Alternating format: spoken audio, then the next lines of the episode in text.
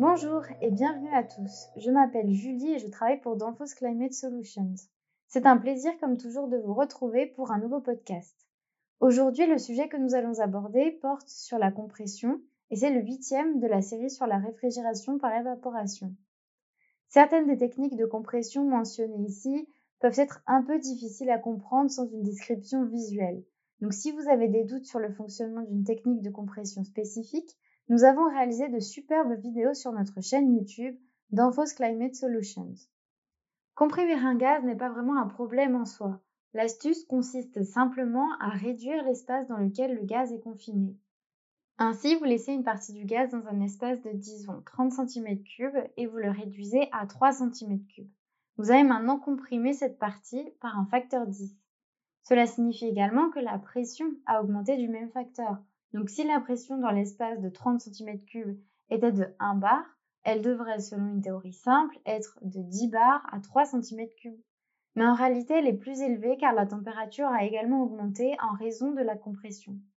L'augmentation dépend du gaz que vous comprimez, de sa densité et des moles, qui sont une unité de la complexité chimique des réfrigérants. Pour l'instant, contentons-nous de conclure que lorsque vous comprimez un gaz ou une vapeur, tant la pression que la température augmentent. Le moyen le plus simple et le plus courant de comprimer un gaz est le cylindre et le piston ou la réciprocité, où le piston s'ajuste étroitement à l'intérieur du cylindre de sorte qu'en poussant le piston, la chambre au-dessus ou devant ce dernier est réduite.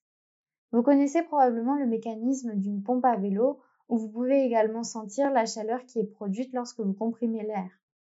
Dans un compresseur à piston, un moteur entraîne le piston et l'entrée et la sortie du gaz ou de la vapeur sont contrôlées par des soupapes.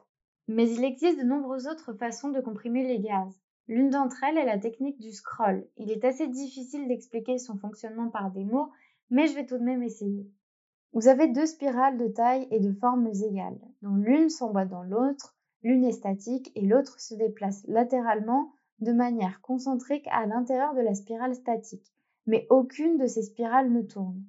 Le résultat est que l'espace entre les deux spirales se déplace des anneaux extérieurs et progressivement vers le centre. En raison de la forme de la spirale où le diamètre, pour ainsi dire, devient progressivement plus petit, l'espace entre les deux spirales devient également plus petit, tout comme le volume. Et c'est ce que nous recherchons, une réduction du volume. Je vous ai dit qu'il n'était pas facile d'expliquer cette fonction avec des mots, mais cherchez animation compresseur scroll sur YouTube. Vous trouverez de formidables animations de spirales qui interagissent, mais attention à ne pas vous étourdir en les regardant. Maintenant, revenons à nos moutons. Dans un compresseur à spirale, l'entrée ou l'aspiration se trouve sur le bord extérieur de la spirale et la sortie au centre. L'un des avantages d'un compresseur scroll parmi d'autres est la réduction du bruit et des vibrations. Une autre façon de produire des sorties de gaz à haute pression sont les pompes ou compresseurs turbo ou centrifuges. Le compresseur centrifuge fonctionne comme une pompe centrifuge, c'est-à-dire qu'il possède une roue rotative qui par la force centrifuge projette la substance, ici le gaz ou la vapeur, vers la périphérie de la roue. Le compresseur centrifuge a généralement l'entrée guidant la vapeur d'aspiration vers le centre de la roue et la décharge quelque part le long de la périphérie. Il est possible d'avoir plus d'une chambre de compression, c'est-à-dire d'avoir deux ou trois roues sur le même axe, ce qui permet d'avoir plusieurs étages de compression. Les turbocompresseurs ou les compresseurs centrifuges fonctionnent généralement à une vitesse de rotation relativement élevée, de sorte que l'une des astuces pour les améliorer est de réduire l'usure des roulements de l'arbre. Le Danfoss Turbocore fonctionne avec des paliers magnétiques, ce qui signifie qu'il fonctionne sans huile. Toutes les technologies de compresseurs mentionnées ont de nombreuses variantes et modifications pour obtenir un meilleur rendement et une capacité plus élevée, la gestion d'une pression de compression plus ou moins élevée, etc. Une modification en particulier doit être mentionnée comme une amélioration significative, à savoir l'introduction de compresseurs à vitesse variable.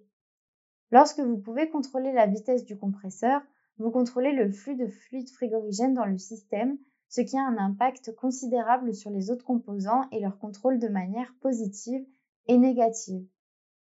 L'un des problèmes rencontrés concerne le transport de l'huile dans le système, mais une fois ce problème maîtrisé, les avantages d'un système dynamique et économe en énergie l'emportent de loin sur les inconvénients. Alors comment contrôler cette machine?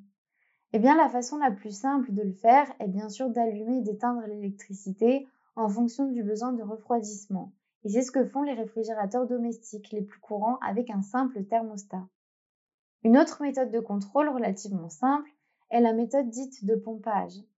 Vous avez un thermostat qui se déclenche à la température que vous souhaitez, disons de moins 10 degrés. Ainsi, lorsque la température a atteint ces moins 10 degrés, le thermostat déclenche une électrovanne qui arrête le flux de fluide frigorigène vers l'évaporateur. Mais ce n'est pas suffisant. Vous avez également un pressostat situé dans la conduite d'aspiration qui a été réglé sur une pression minimale et lorsque celle-ci est atteinte, le pressostat arrête le compresseur. Étant donné que l'électrovanne a fermé le flux de réfrigérant, le compresseur va aspirer la pression dans l'évaporateur vers le bas pour finalement atteindre la basse pression sur laquelle le pressostat a été réglé et éteindre le compresseur. Finalement, la température augmente, le thermostat active l'électrovanne et le flux de fluide frigorigène redémarre, la pression d'aspiration dépasse alors la pression minimale du pressostat et le compresseur se remet en marche. Les commandes de compresseurs plus élaborées sont en fait de petits ordinateurs programmables qui peuvent être réglés sur des limites de pression et ou de température en fonction du système, s'il y a plus d'un compresseur et s'il s'agit d'un ou de plusieurs lieux de refroidissement à contrôler. Et voilà, c'est tout pour aujourd'hui sur la compression. Ce podcast vous a été présenté par Danfoss Climate Solutions. Pour aller plus loin, vous pouvez consulter notre chaîne YouTube Danfoss Climate Solutions et suivre des cours en ligne sur Danfoss Learning.